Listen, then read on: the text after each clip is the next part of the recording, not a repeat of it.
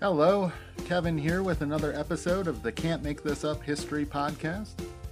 I'd like to say welcome to any new listeners and uh, welcome back to any old listeners. So, what makes a genius?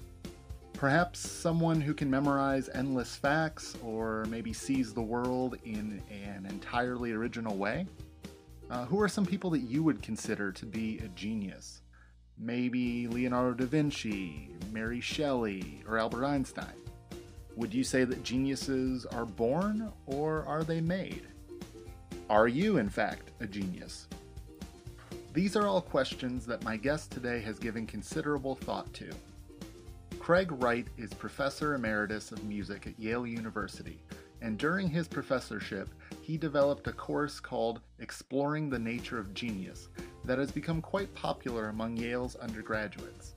Craig has distilled his research for that course into his new book, The Hidden Habits of Genius Beyond Talent, IQ, and Grit Unlocking the Secrets of Greatness. In this episode, Craig and I discuss exactly what the term genius means. We explore some common misconceptions of genius, and we talk about some notable geniuses throughout history. This is going to be a fun episode. Before we get into it, though, I want to give a shout out to my Finnish listeners.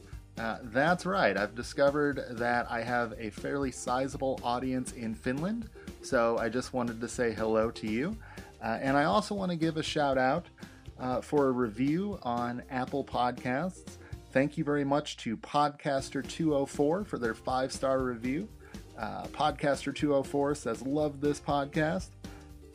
Absolutely loves history and was extremely happy to find a show that treats history in such a unique and entertaining way. Well, thank you so much, and I'm so glad that you enjoy it. Uh, if you've been listening for a while and you like listening to the podcast, uh, consider throwing a review up on uh, Apple Podcasts or Stitcher or Spotify or, or wherever you listen to podcasts. Uh, those things are really helpful, uh, both in attracting new people to listen to the show, uh, but also they're very encouraging for me as well. It's it's nice to know that that you guys are enjoying uh, the work that I'm doing here at the podcast. Of course, if you want to stay connected when uh, we're off air, not doing an episode, I'm on Twitter and Instagram at CMTU History. Uh, you'll also find me on Facebook by the same name as well.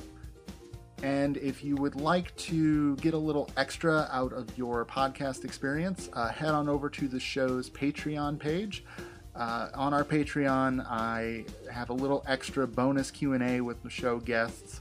Uh, Craig and I, uh, we talk about this topic of greatness and how it fits into the education system of today. Uh, how do we treat so-called gifted kids? Um, so if you want to check that out, head over to the show's Patreon page and consider uh, supporting the podcast. All right, that's it. Let's dive into today's show.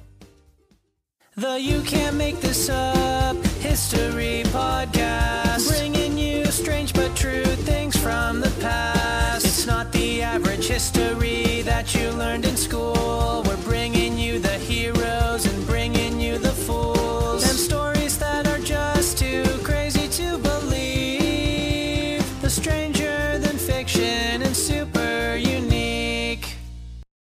Craig Wright. Welcome to the podcast. Yeah, thanks, Kevin. Thanks very much for inviting me. Oh, um, yeah, thank you for being on. Uh, today we're gonna uh, we're gonna talk about uh, your new book uh, coming out here in October, uh, "The Hidden Habits of Genius: Beyond Talent, IQ, and Grit, Unlocking the Secrets of Greatness." Um, I, I feel like I could use a little bit of this in my life. Yeah, me too. That that's it's ironic that, and my children think that this is profoundly ironic that I, of all people, the ultimate plotter, am writing a book on genius. So, in in terms of truth in advertising here, I am no genius. But maybe it takes a, a non-genius to to watch geniuses and to think about genius. All right. Well, uh, if you could, uh, you know, genius uh, aside, uh, tell us a little bit about your background. Where do you come from? Uh, it came from everywhere because this was after World uh, World War II. So my father, who was still in the military at the end of that, we were moving around a lot. Uh, at age 18, I had a scholarship to play golf at the University of Maryland, but other kids were already beating me, so I figured that wasn't going to work out. I also had a small scholarship to the Eastman School of Music to become the next Van Cliburn. Um, I pursued that and actually got a degree from there, but I found out one uh, sobering fact while I was there, and that is that I had actually very little musical talent which is which is a real liability if you want to be a, a performing musician.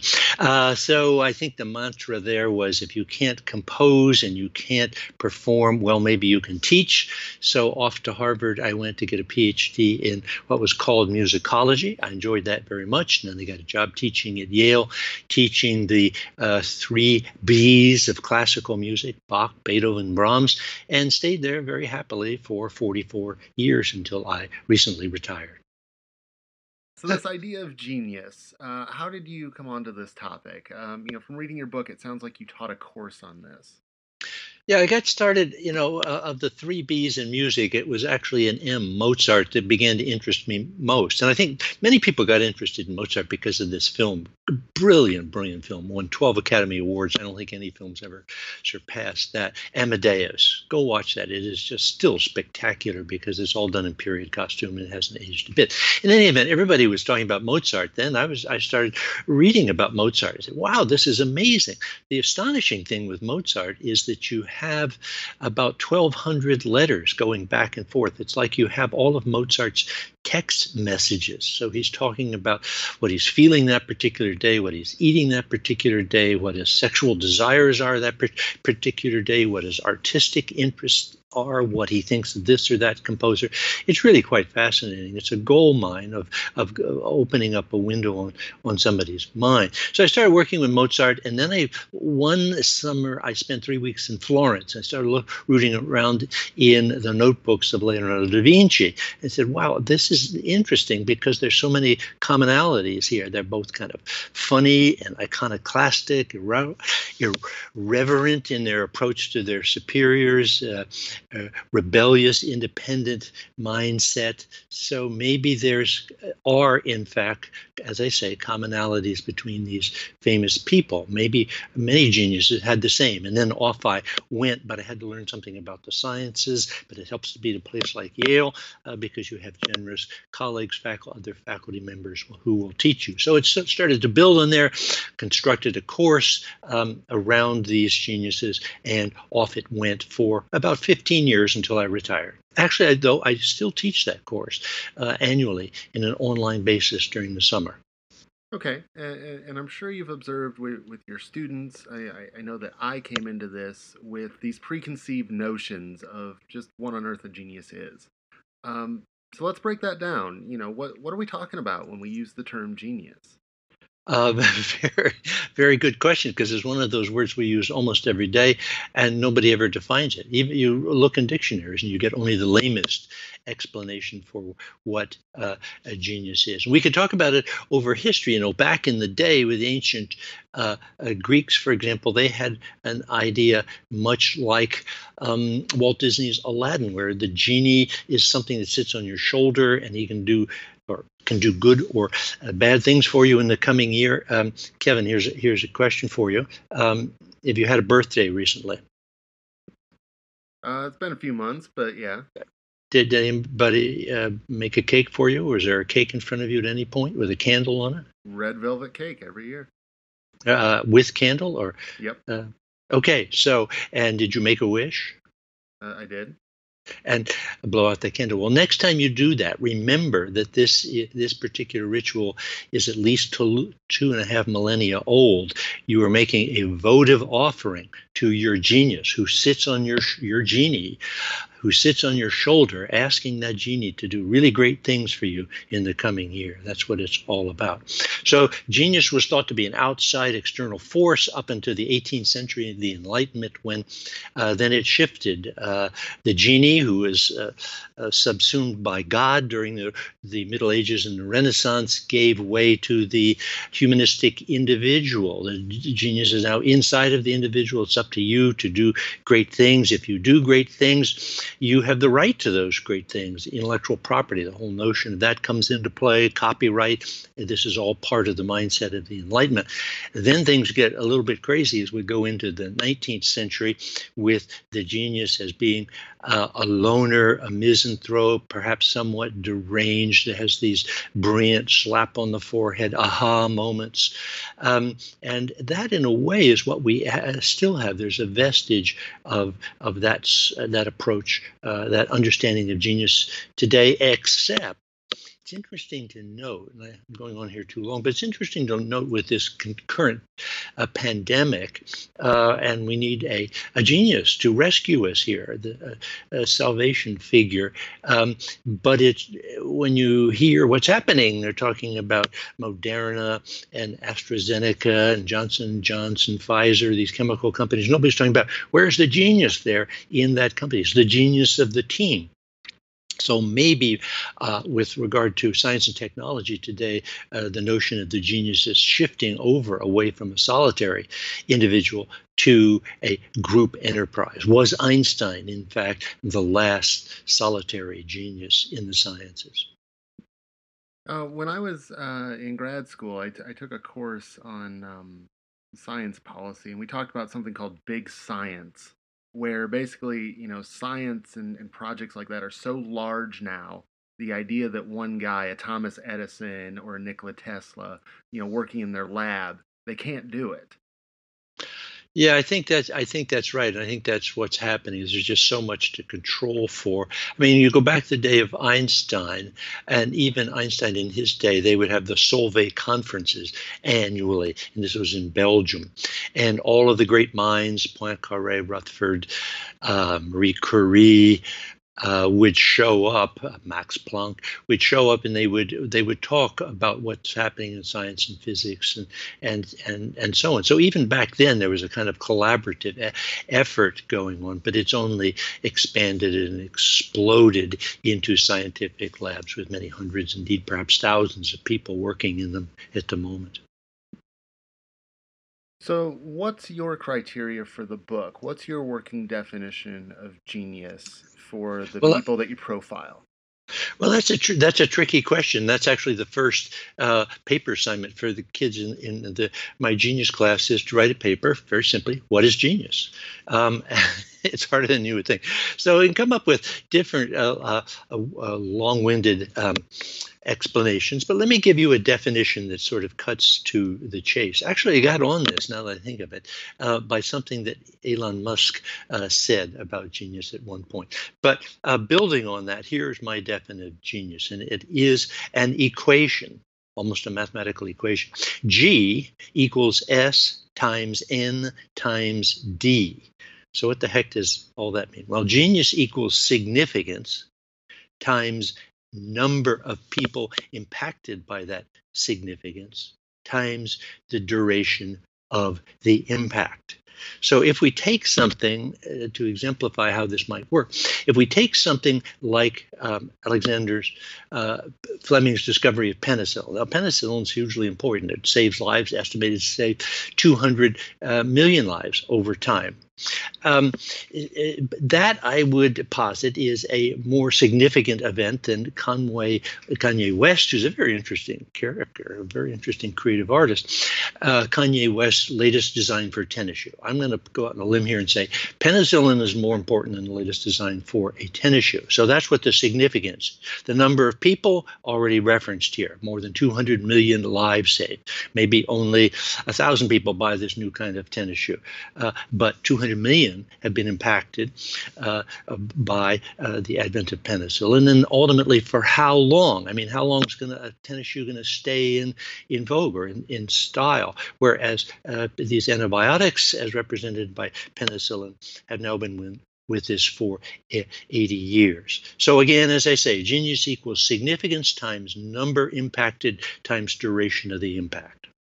And so what this opens you up to is not simply just uh, a genius in say the sciences, but it it opens up to to the arts and to the, the political sphere and the civic sphere.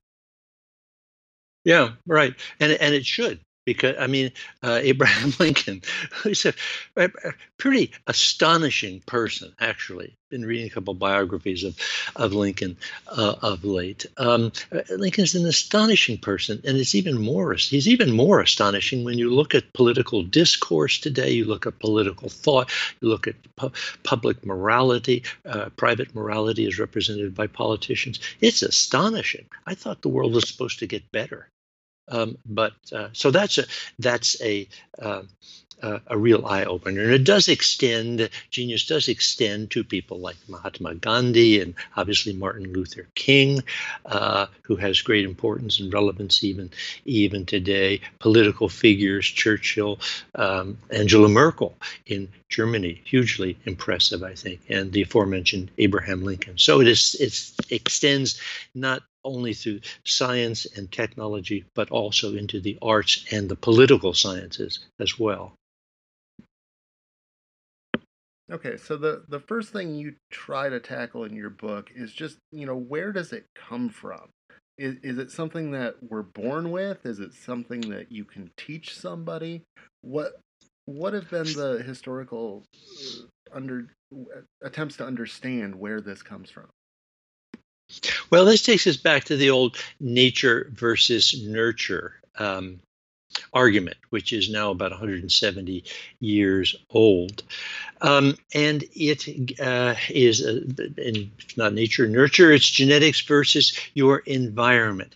Now, in the course of my book, I, I say that there are a number of habits of genius, these hidden habits of genius. And among them, I would say curiosity, passion, in uh, a visionary imagination, perhaps um, uh, comf- being comfortable with outsider status, being a rebel of some sort, self confidence, and on and on we go. So uh, I'm going to kick this back to, to you, uh, Kevin. What do you think? Let's say, let's take curiosity. Do you think curiosity is something you're born with, or can you make yourself curious over time? Did you ever take a course in curiosity while you were in school?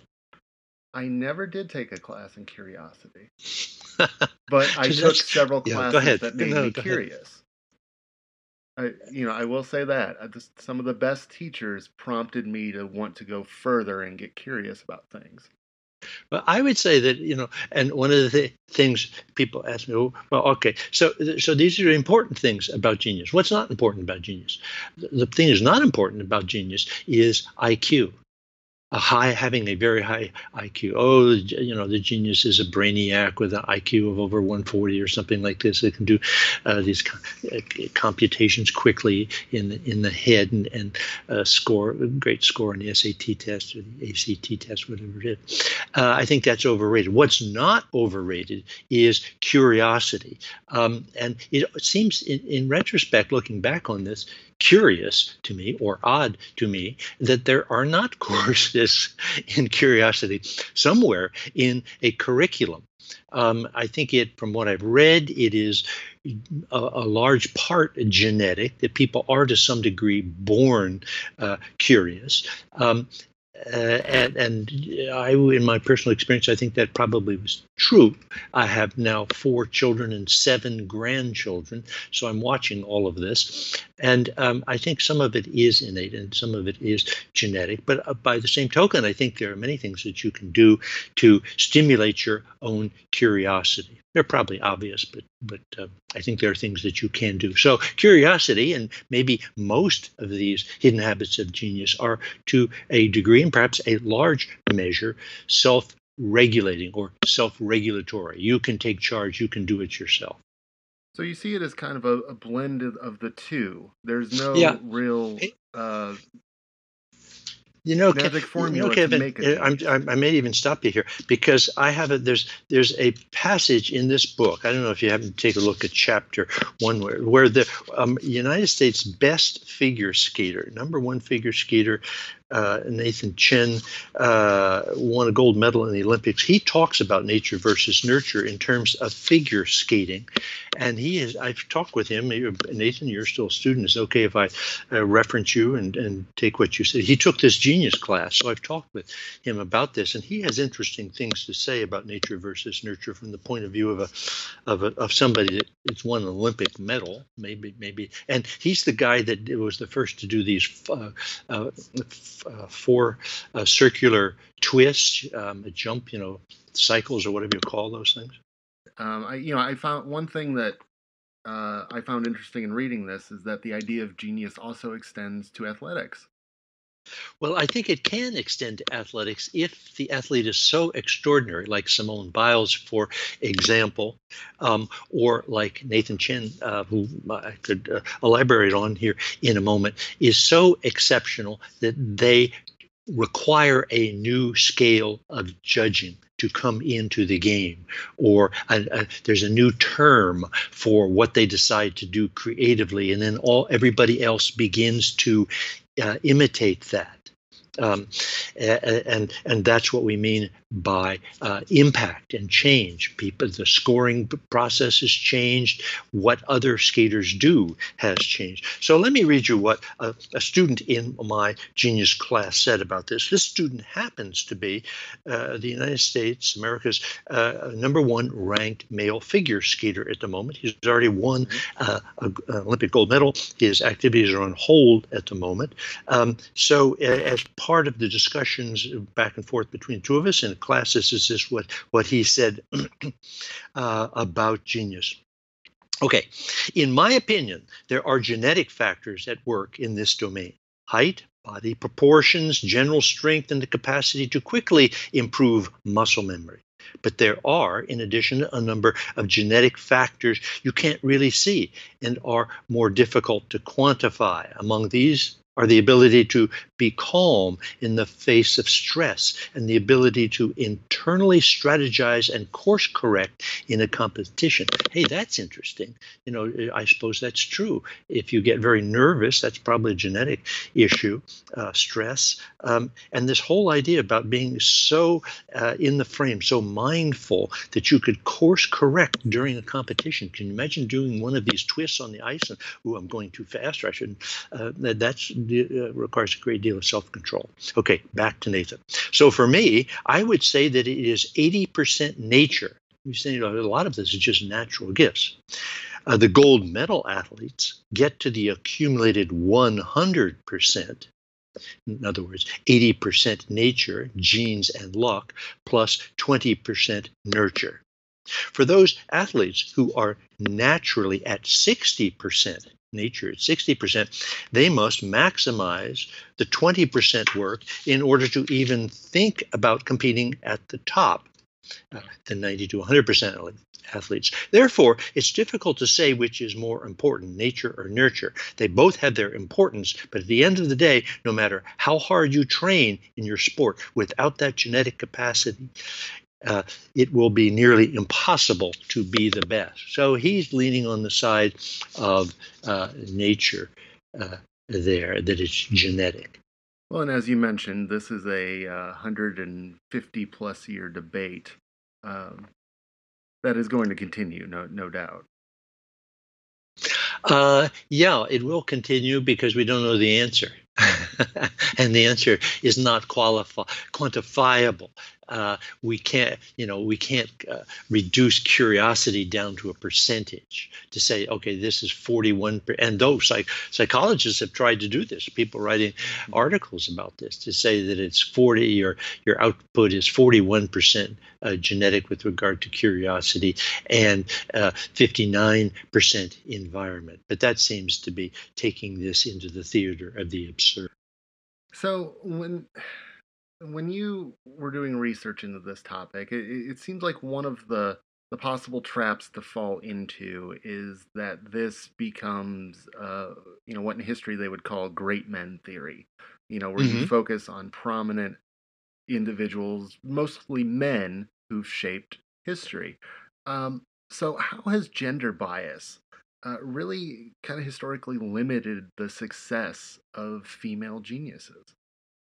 Well, historically, genius has been, because it's not quantifiable entity, it has been whatever people want to make of it. Is genius relative or is it absolute? I would say that it is relative you could have a culture in which a particular group of people uh, and their entire sphere of activity and, and, life experience would be within that group. It could be a tribe in in the uh, Brazilian Amazon. It could be, say, in 19th or 20th century uh, Navajo Indian tribe in, in the United States, in which their sphere of reference is very different than the Western world, and who their heroes are, who their geniuses are, is very different. Um, and this allows us, I think each individual is allowed to craft a definition of his or her making. And it also points out the uh, issue not only of the importance not to marginalize um, minority, so-called minority groups or the other, not to marginalize them and not to marginalize uh, half of the population of the planet, women. So um, by having, by understanding that the only thing that's really absolute in life is change, and that our notion of what a genius is will be relevant to different uh, groups at different points in history, uh, will we come to understand, I think, a, a more realistic uh, uh, definition of it. But getting back to the question of women in particular, obviously they have been marginalized uh, over time, and it is almost it's almost comical the way great minds over the over the millennia have treated um, uh, treated women, um, even if they they had to have more to get in the game, and then even if they were allowed to play in the game, suddenly the rules all change as the game is being played, so they are the losers. And it's been going on for a long period of time because history is written by men, and and words are defined have historically been defined by men, words such as genius. So, wit, uh, what a genius is has historically been defined by men. But as we all know, that is very much changing. Absolutely, and you you include a, a number of um, you know very interesting stories of women geniuses throughout the book. Uh, not as many interesting, not, not as many as I would like. Um, what I learned from studying is uh, them is that they have all have to have all of the uh, hidden habits of genius. They have to have the same opportunity. They have to, which to a degree is luck. They have to have, as men do, they have to have the same degree of curiosity, same degree of passion, same degree of independent spirit, same visionary imagination. Uh, but at the same time, they need more of something, and that is uh, persistence or grit. They need an extra dose of that just because they have to keep beating their heads against this barrier uh, that precludes them from creating and precludes them from having their uh, creative products recognized. Now, when you talk about geniuses, one thing that might come to mind to people is the idea of the child prodigy you know the the genius was doing advanced math equations before they could walk and things like this. Yeah. Um, what does mozart tell us about child prodigy?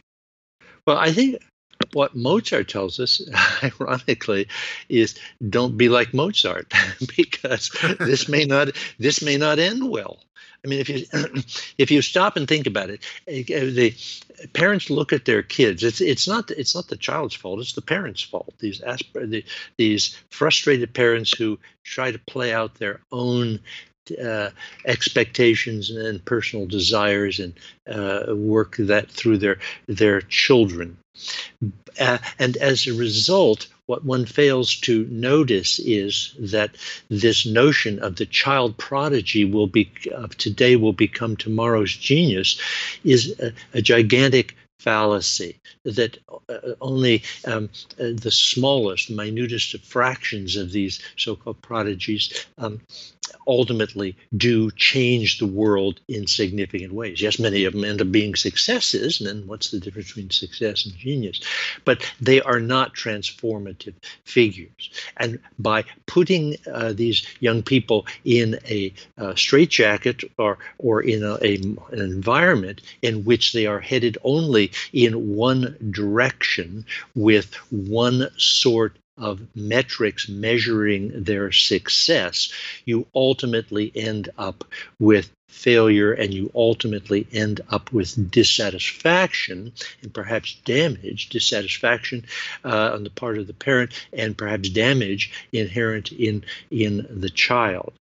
Um, so we have to be careful uh, about this. The best thing to do is understand that um, the that your prodigy there, uh, the chance of that prodigy uh, becoming a genius are about nil, and you'd be far better off going in a different direction. That's my take studying these prodigies uh, uh, as exemplified by Mozart. Mozart is the one, along with Picasso, for example, um, the one or two people uh, they um, are the exceptions that prove the rule in a sense. Don't be like Mozart. So what you found is is most of the the geniuses you looked at did they didn't show these um, just uh, remarkable aptitude in their youth. No, that that's a that's a funny question because most of these people were uh, uh, not prodigies. The overwhelming majority were late bloomers. I mean, Van, Van Gogh. How old was he when he actually started painting with oils? Twenty nine years old only had a few years uh, to uh, to live. Beethoven, how old was he when he wrote his first symphony? He was he was 30. Uh, Shakespeare's greatest plays were written in his 30s. Verdi wrote great operas in the 60s and 70s. Grandma Moses didn't pick up a brush until she was 68. So it turns out that there's, uh, in effect, no statute of limitation for exceptional creativity. We can kind of reach our passion, reach our high, high spot, high point almost at any time in life. Perhaps less so in the sciences uh, and more so in the arts. Now, on that note of age, you do talk about uh, Mary Shelley, author of Frankenstein, um, a little bit, and, and we've covered her on the podcast uh, mm-hmm. before. Mm-hmm. Yeah, but, great topic. But you, you know, you associate this what you call childlike imagination mm-hmm. and genius. What what's the relationship there?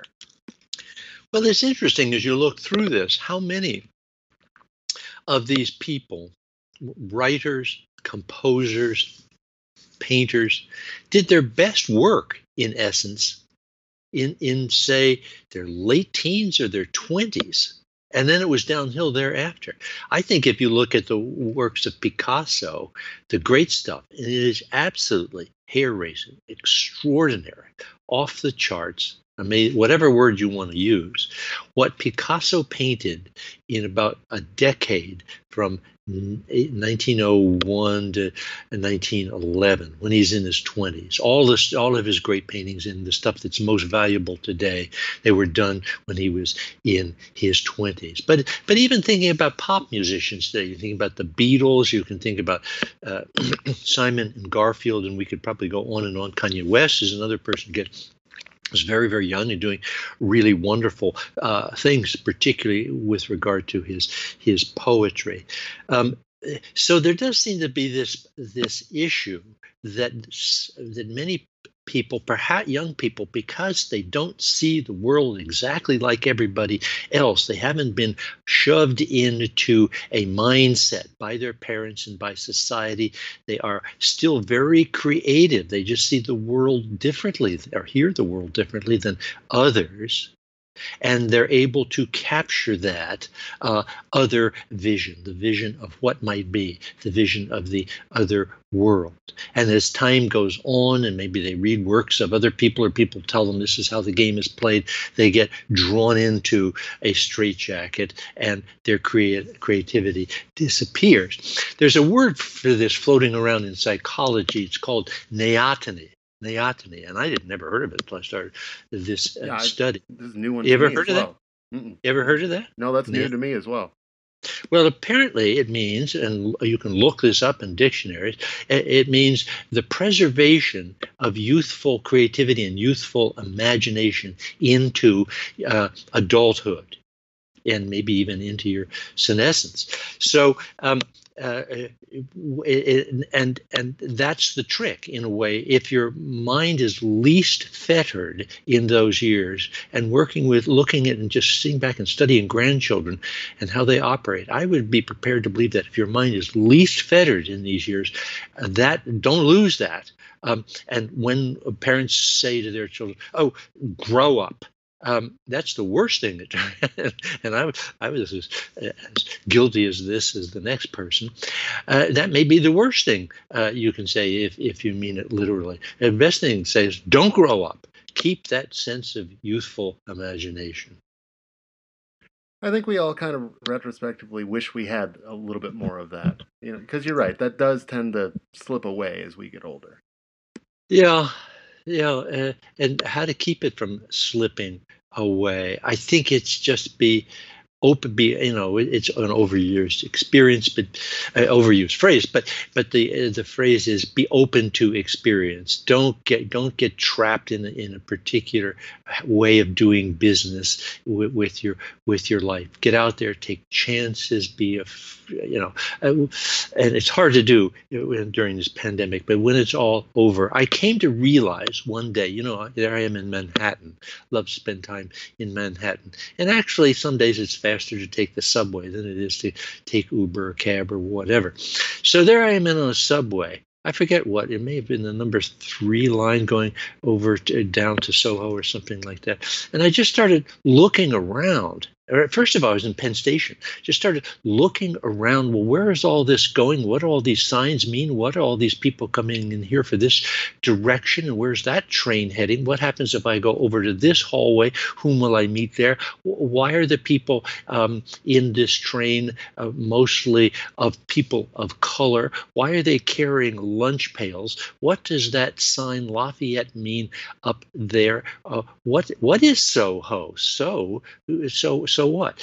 Uh, and on and on it goes. And uh, you you can just by doing things that you otherwise might not be uh, inclined to do uh, can teach you a great deal so I, and, and expose you to things that you can then couple with other things and thereby be more creative so that has a that has a lot to do with it um, that's part of it at least one core uh, habit of geniuses that you identify is this this curiosity, which we've talked about a little bit, and and the idea of being a lifelong learner, no no matter how uh, what what your age is. Um, how does Leonardo da Vinci kind of embody this spirit of just endless lifelong curiosity? Uh, I guess it just happens, you know. Once in a while, somebody comes along. I think Einstein was that way uh, uh, too. I didn't Einstein famously say, "I have no great talent.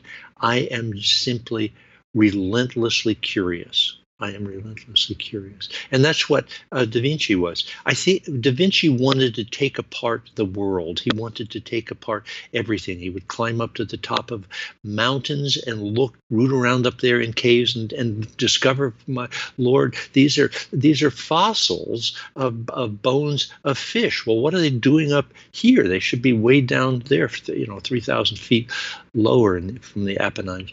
Um, and uh, that causes him to think. Well, he doesn't. He wants to know how this works. So he comes to realize that the Earth is millennia, uh, you know, eons old, and not just seven thousand years, as the Bible uh, told him. He takes machines apart. He takes chemicals apart to see how components are put together to make new kinds of uh, materials that he can paint with. And most uh, challenging of all was that he takes the human body apart to find out how the human body worked. And what he found was radically different than he had been uh, been reading in the books from classical antiquity by Galen uh, and other um, other physicians. So he wanted to take the world apart. Uh, everything to and to see how it worked. And it's hard to say that that was a result of. That probably had to be just most of it. A lot of it would have to be genetic because he wasn't given the kind of training. He didn't. You know, he was an illegitimate child. He couldn't even go to the the, the official schools of the time and learn in the official way. Maybe maybe those proved to be a huge advantage. Now that I think of it, not getting not being able to go to those schools. He had to go out there and learn it on his own and once he started learning it on his own, he didn't stop. So the darker side of genius um, is, we tend to associate you know, maybe this is from Doc Brown and Back to the Future, but you know, we tend to associate a genius as maybe being this mad scientist, this mad mm-hmm. man with crazy hair. Um, is there a, a, correlation between these historical geniuses and either you know madness, a mental illness, uh, or you know even rebellious behavior. Yeah, this is a this is a very interesting idea, and of course, it's an old old old notion going back to classical antiquity. Aristotle said there's a thin line between genius and insanity. Uh, my favorite quote on well, a couple of favorite quotes on this. Um, uh, Charles Dodgson Alice says in Alice in Wonderland, "You're mad, bonkers, completely off your head." But I tell you, a secret: all the best people are and on it goes. Robin Williams uh, uh, said toward the end of his life in an interview, You are only given a little spot of madness, and if you lose that, uh, you are nothing. But back to the uh, essential question here. Uh, statistically, for example, in my book, Hidden Habits of Genius, I interviewed, or not interviewed, I investigated uh, uh in some ways, uh, and sometimes just on, only superficially, about a hundred of these people. And I find out uh, about a third of them have some affective disorder of one sort or another. And we could go through the, the list Newton, Beethoven, uh, Lincoln, um, Sylvia Plath. Um, uh, well, on and on it, goes. Obviously, those that uh, ended their own lives, uh, Van Gogh, Virginia Woolf. So uh, there is a greater incidence. My uh, statistical, a very uh, imprecise statistical notion here is about a third of the people in my book uh, suffered, as mentioned, significantly from affective disorders. People in the business, um, Kay Jamison, for example, Johns Hopkins Hopkins writes uh, compellingly about this and points out that there, there is uh, a higher incidence of mental disorder uh, among uh, geniuses, uh, but very little uh, in the sciences. And, and, in a sense, that makes sense, and we could we could talk about why that might be the case. But it gets um, dangerously high, assuming that this is a liability. It gets dangerously high with composers, with politicians, with painters, with writers, and particularly the instance is 40% among uh, poets, whereas with the general population, a rough figure would be about 5 to 10%. And, and why might that be? What might might it be about the way geniuses see the world that lend themselves to, to being somewhat, you know, disturbed in their personal lives? Well, it could be uh, could be that it's self selecting. In other words, society has come to view some of these activities as being more accommodating for those who have uh, psychic fluctuations. That it's thought to be okay if you're um, somewhat disordered, somewhat unbalanced psychically, uh, and be a painter, for example, or a writer. So it may be a self selection if we get higher numbers to, to some extent. It also may be that these people intuit, and this gets more to the question, and it's probably the case, these people intuit to it that psychic disturbance offers a wellspring from which can flow transformative creative ideas. It's a source that can be tapped into. Um, and, that's worth thinking about. And that's a very different attitude, I think, than, say, a scientist who has to work uh, logically, step by step within the scientific method and whose um, accomplishments uh, can be proven, uh, we think, to be right or wrong through some kind of quantification. Uh, the arts generally are not quantifiable, uh, as we all know.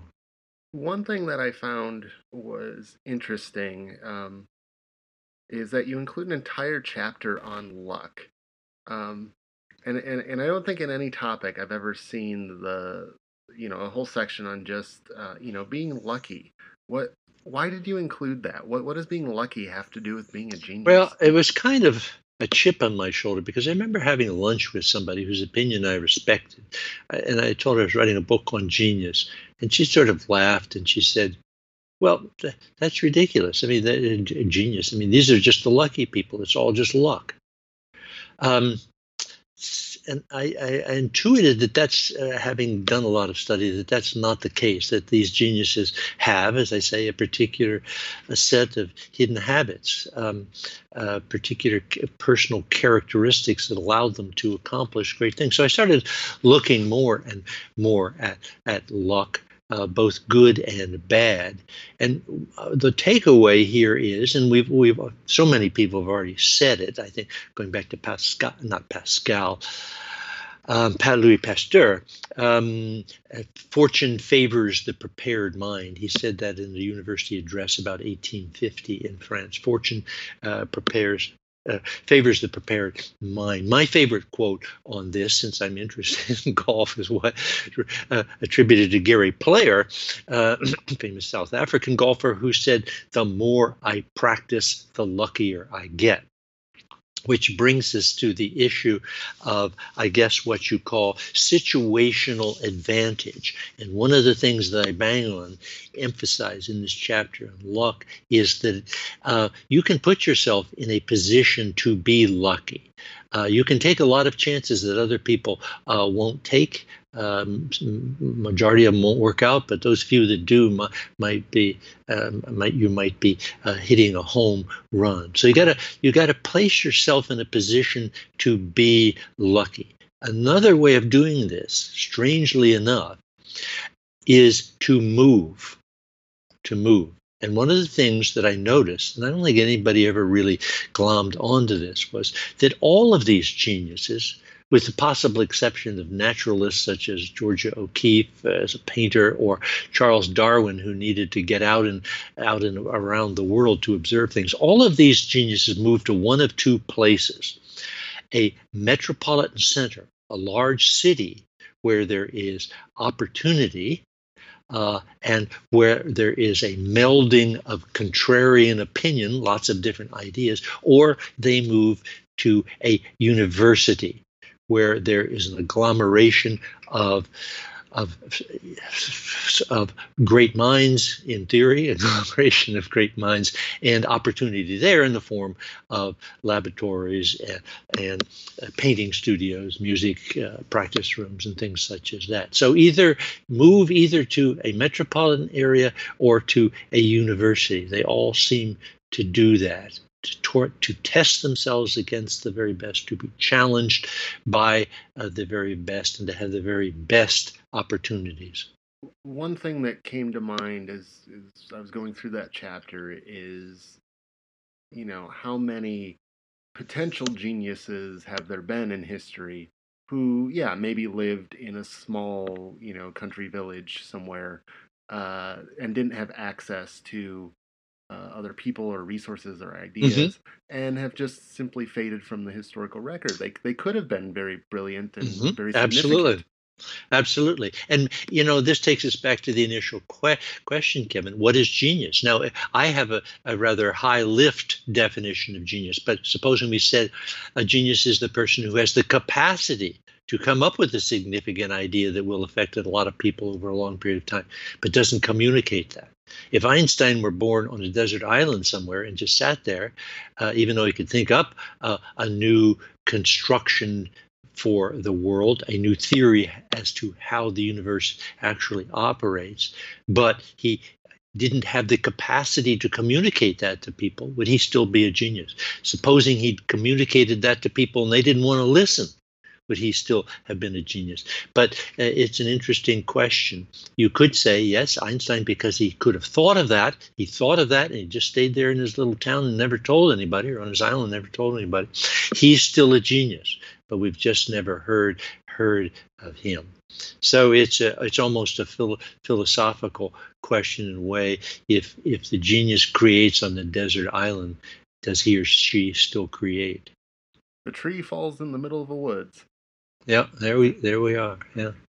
So, um, you know, for those of us, you know, non-geniuses, um, what, including myself, the, the plotters what what uh, you know. that's why i loved that's why i loved amadeus. You know the last scene of amadeus it was it's not that movie is about mozart to some degree but it's about it's about genius. He says he's going out of the asylum and he's giving a benediction actually an asparagus my blessings to all mediocres. My blessings to all mediocres. And that's what we all the vast majority of us are just those mediocres and we need all the help we can get we do. It's true. So, what can we get from them by by studying their lives and looking at how they they structure their day and and the things that they cared about?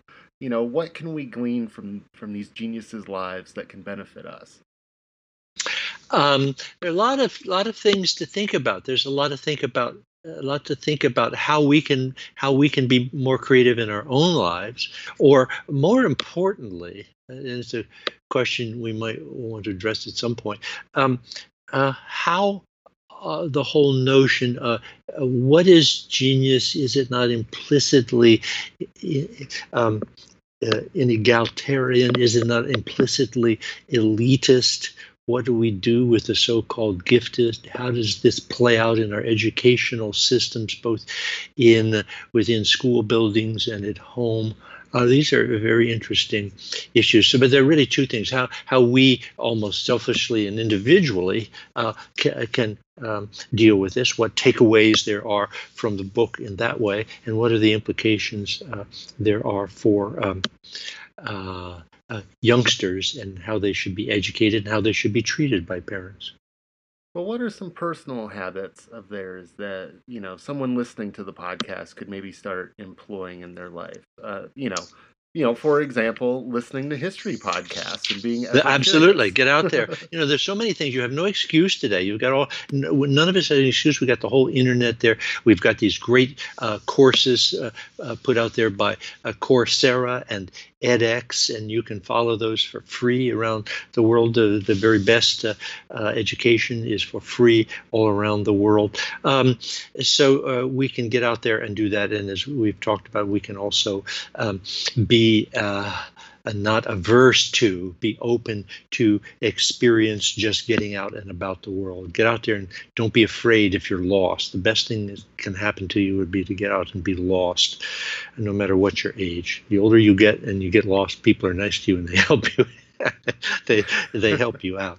So there and there are things we can do to be creative, and and this was one of the real shockers for me in the book that there are that these geniuses. I always thought geniuses are always uh, lucubrating. They're they're thinking all the time. In point of fact, uh, oftentimes they figured out that the best way to come up with an original creative idea is to just relax and try not to think and and and but that's a whole that's a whole uh, sort of side issue about relaxation where you should relax where you should go what you should do when you're relaxing and how this plays out and how many great minds over over the centuries have experienced uh, uh, uh insightful or have experienced insights uh, when they were asleep or immediately after waking from sleep or in the shower and off we can off we can go uh, Archimedes in the bathtub so yeah, and and goes all the way back to Archimedes. Eureka! I've got it. He figured out. He didn't figure it out while he's sitting at his desk. He figured it out while right, relaxing in a in a bathtub. And so many of them, so many people over the centuries have have said pretty much the same thing. The other uh, uh, interesting thing about we were talking about about what not to do or what are the takeaways are. Some things not to do, uh, and I I say this watching youngsters. Had a wonderful Zoom conference just last night with three grandchildren and their parents talking about their uh, educations, age ages 12, uh, 14, and 16 now. And and what what is important and what is not important. And I'm a bit of a contrarian here, having done this research and watched these geniuses. I think and I have opinions radically different than I had when I started out. I thought the most important thing was a high score, get in there, study for your SATs, get straight A's, get into, you know, Yale Phi Beta Kappa, and uh, all of this stuff. That turns out to be hugely uh, overrated. Um, um, there are other things that should be emphasized, but it's not necessarily the things that we would think of as the markers for exceptional performance for a young person today. All right. Well, uh, Craig Wright, uh, this has been a lot of fun to talk about. Um, I very much enjoyed reading your book. Uh, the book, again, is The Hidden Habits of Genius. Uh, for those listening, if they wanted to learn more about you or learn, uh, pick up a copy of the book, uh, where can they go? Uh, go to it seems a bit self-serving, but um, you can go to Amazon, and if you just put in the search box there, Craig Wright Genius, up will come the book. Uh, and I'm sorry about that. It implies that I'm a genius. but as I've tried, I've issued multiple disclaimers here today. But again, it's go to Amazon, Craig Wright Genius. And thanks for inviting me.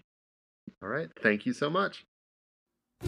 Thank you for listening to this episode of the Can't Make This Up History podcast. Uh, I hope you enjoyed uh, my conversation with Craig Wright uh, about the subject of geniuses. Uh, if you were intrigued by this, uh, and you have become curious, as we talked about today, uh, and you would like to get a copy of Craig's book, uh, I have provided a link uh, to his book down in your description in your podcast app. Uh, that will take you to a website called indiebound.org, uh, and it'll put you in touch with your nearest local bookstore so you can get a copy of Hidden Habits of Genius. one more thing for today. Uh, I'd like to give a shout out to the Straight Up Strange podcast network that this show is a part of.